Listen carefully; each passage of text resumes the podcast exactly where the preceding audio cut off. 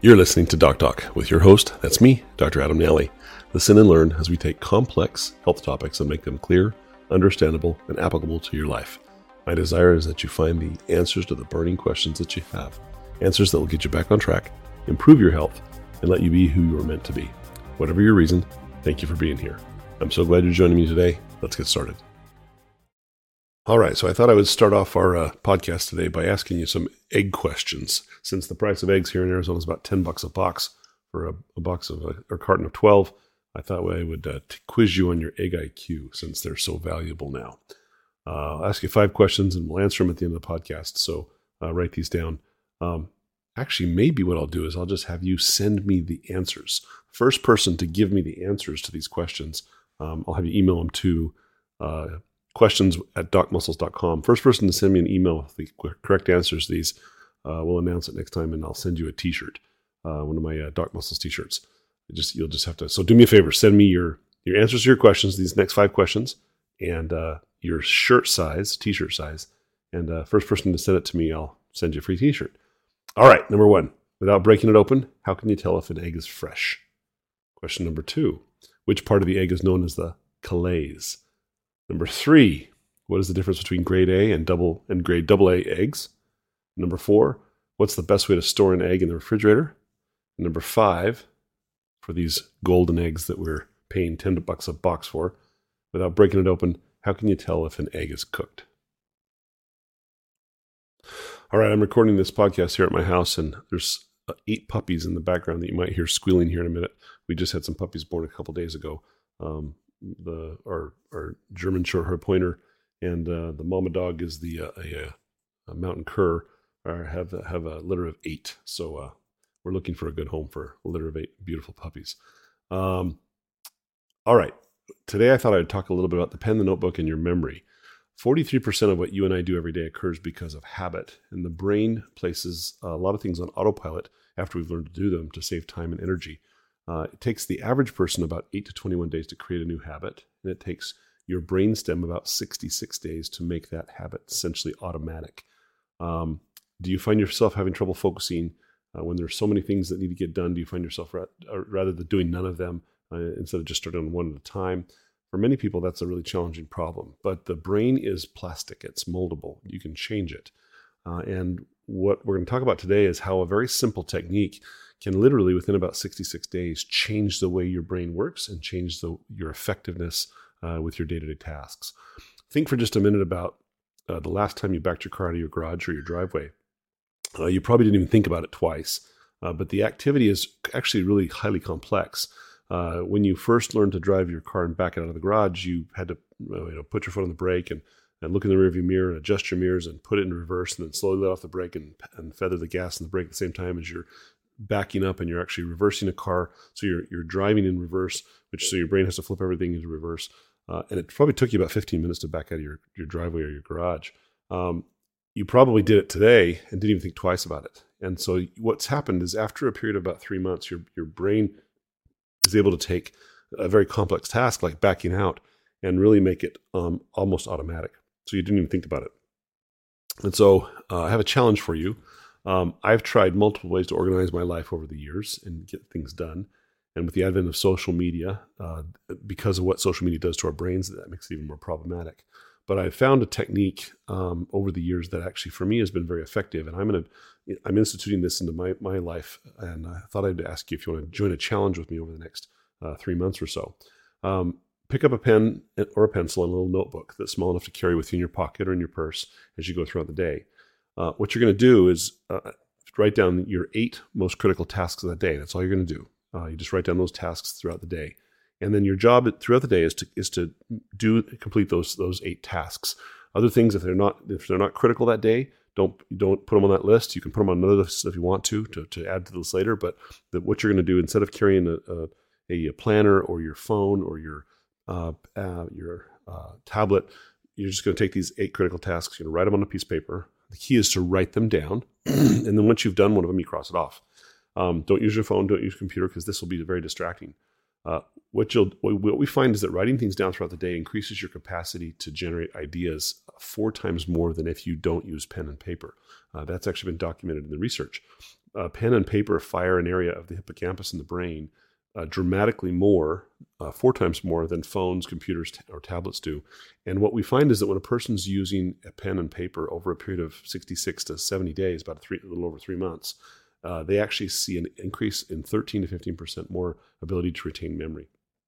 There was a Japanese professor, uh, Professor Sakai, a neuroscientist at the University of Tokyo, that published a really fascinating study in the Frontiers in Behavioral Neuroscience. Contrary to popular belief that digital tools have actually increased our efficiency, um, he picked some volunteers who would use paper uh, to complete a note taking task and found that they could do this 25% faster than those who use digital tablets or smartphones. Uh, even though the volunteers wrote by hand with both pen and stylus in digital tablets, the researchers found that the paper notebooks contained actually more complex spatial information than digital paper. It's interesting because our brain can actually visualize and remember the digital um, or the spatial conform, confirmation of a piece of paper and where we write things on it, whether we write it in the middle or on the side. And you can actually remember that. You've got this visual memory that's spatial. The challenge is that the brain is unable to remember when you have a piece of paper that has endless scrolling. It can't, it can't re- retain that and, and place that in spatial confirmation in the memory of your brain. So Dr. Sakai took 48 volunteers and he had them read fictional conversations between characters and then take notes on these conversations and I also take notes on the schedules that these characters went through throughout the day in the in these um, uh, conversations in, the, in, their day. And then he asked them to record the, uh, the their count these characters' calendars in their notebooks or their digital notebooks as if it were themselves. And he did this over a period of 14 different class period times. And then after the class period, the, uh, the volunteers were given all the time they needed to record the schedule, either on paper or a digital tablet using a stylus or a calendar app on their smartphone uh, with a touch screen keyboard. Uh, there was no time limit given to the volunteers, and they were asked to record these events in the same way that they would normally record them, as if they if they were measuring their or if they were recording their own their own schedules.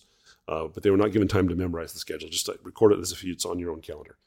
And then they were given about an hour break, and uh, and then they were given a task that was designed specifically to distract them from thinking about the calendar that they just had recorded the hour before.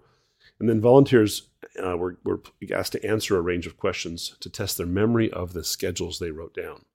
Now, while completing the test, the volunteers were put inside an, an fMRI scanner, which is a fancy MRI that measures brain uh, blood flow to the brain and, and, the volume of blood flow to various aspects of the brain uh, in real time.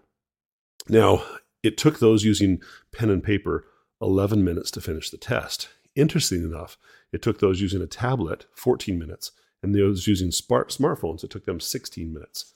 The um, fMRI activation revealed significant differences in brain function in those using paper versus those using the digital device. Those using paper had notably more brain activity in areas of language, imaginary visualization, and in the hippocampal region of the brain, the area that's essential and important for memory and navigation.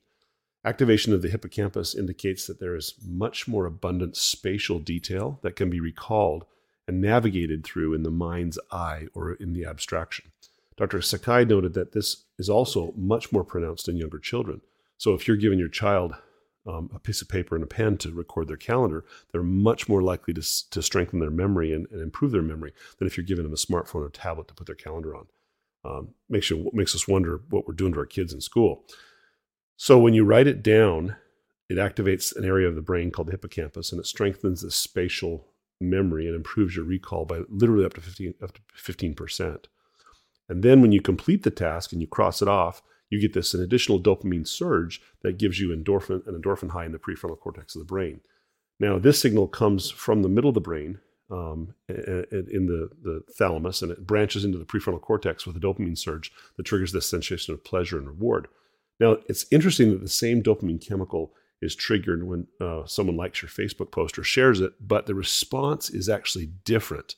And it's interesting that it turns out that this dopamine spikes in moments of high stress, like when a soldier who has PTSD hears a gunfire, that instead of stimulating dopamine in the prefrontal cortex, that the that dopamine stimulus occurs um, in the area of um, a different area of the brain uh, that's called the insula, the, the anterior aspect of the front part of the insula.